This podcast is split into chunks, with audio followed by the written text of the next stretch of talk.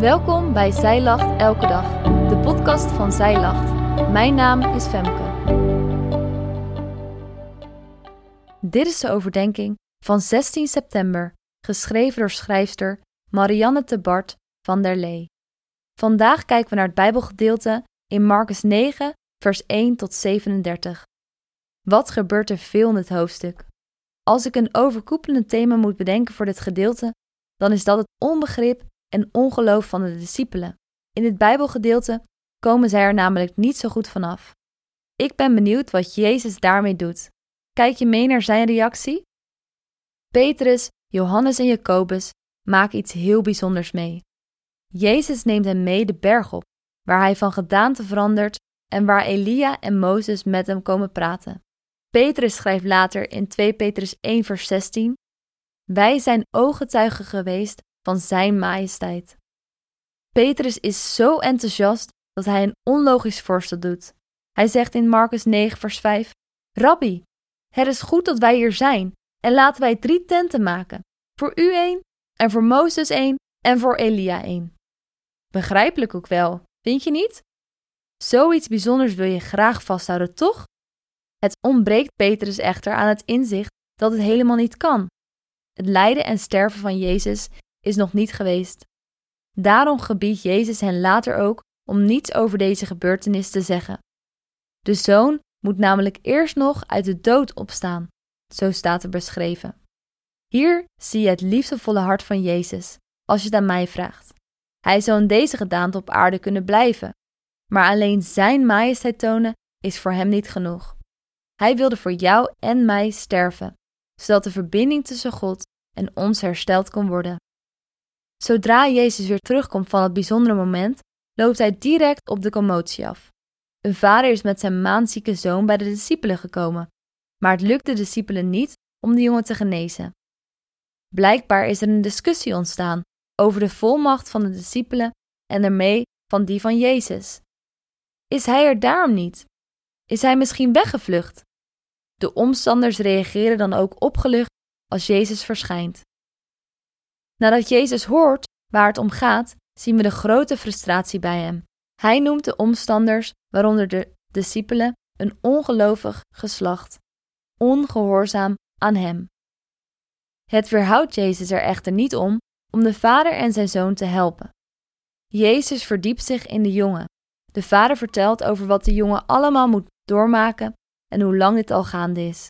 En dan zegt de vader in vers 22: Als u iets kan doen, wees dan met innerlijke ontferming bewogen over ons en help ons.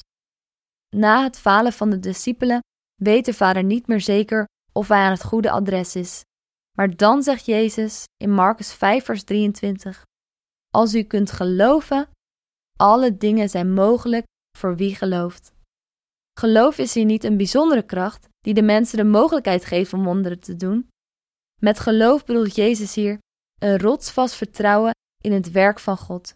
Voor zo iemand is alles mogelijk, omdat hij zijn vertrouwen heeft gesteld op God, bij wie alles mogelijk is. Het gaat er niet om of ik het kan, het gaat erom dat jij gelooft. Dat is wat Jezus eigenlijk zegt. De vader van de jongen wordt emotioneel heen en weer geslingerd en dat merk je aan zijn reactie in vers 24, waarin hij zegt: Ja, Heer, ik geloof, maar kom mijn ongeloof te hulp. Hij weet dat zijn ongeloof niet kan overwinnen zonder de hulp van Jezus. Dat antwoord is genoeg voor de Zoon van God. Hij bevrijdt de jongen van de boze geest. Eind goed, al goed zou je zeggen. Maar we gaan nog even terug naar het ongelovige geslacht. Als de discipelen even later alleen zijn met Jezus, stellen ze hem in vers 28 de vraag die hen allemaal op de lippen brandt. Waarom hebben wij hem niet kunnen uitdrijven? Jezus antwoordt met: Dit soort kan nergens anders door uitgaan dan door bidden en vasten. Dat klinkt als een succesvolle methode om iemand te genezen, maar zo bedoelt Jezus het niet.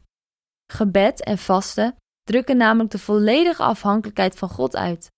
Hij wijst hen op een intensieve relatie met de Vader, door bidden en vasten als voorwaarde voor het doen van zulke wonderen. Zonder deze intensieve relatie en overgave aan God wordt de gave losgemaakt van degene die hem geeft.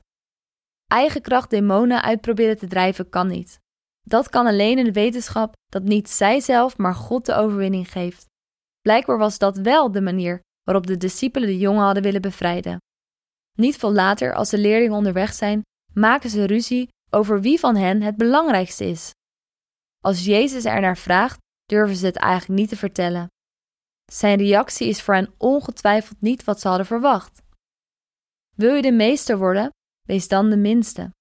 Word een dienaar van allen. Als voorbeeld neemt hij een kind in zijn armen.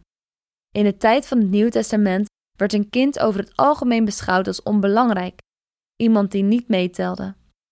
Maar Jezus zegt hier dat wie dit kind verzorgt of er aandacht aan geeft omwille van zijn naam, dit aan hem doet. Wil je de meester worden? Dien dan. Kleine dingen tellen voor hem.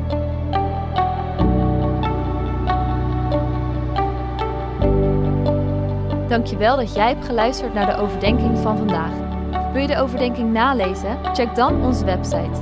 Je vindt er ook meer toffe dingen die jou helpen om de Bijbel vaker te openen, zoals boeken, Bijbels, cursussen en evenementen. Morgen ben ik weer bij je terug met een nieuwe overdenking. Tot dan!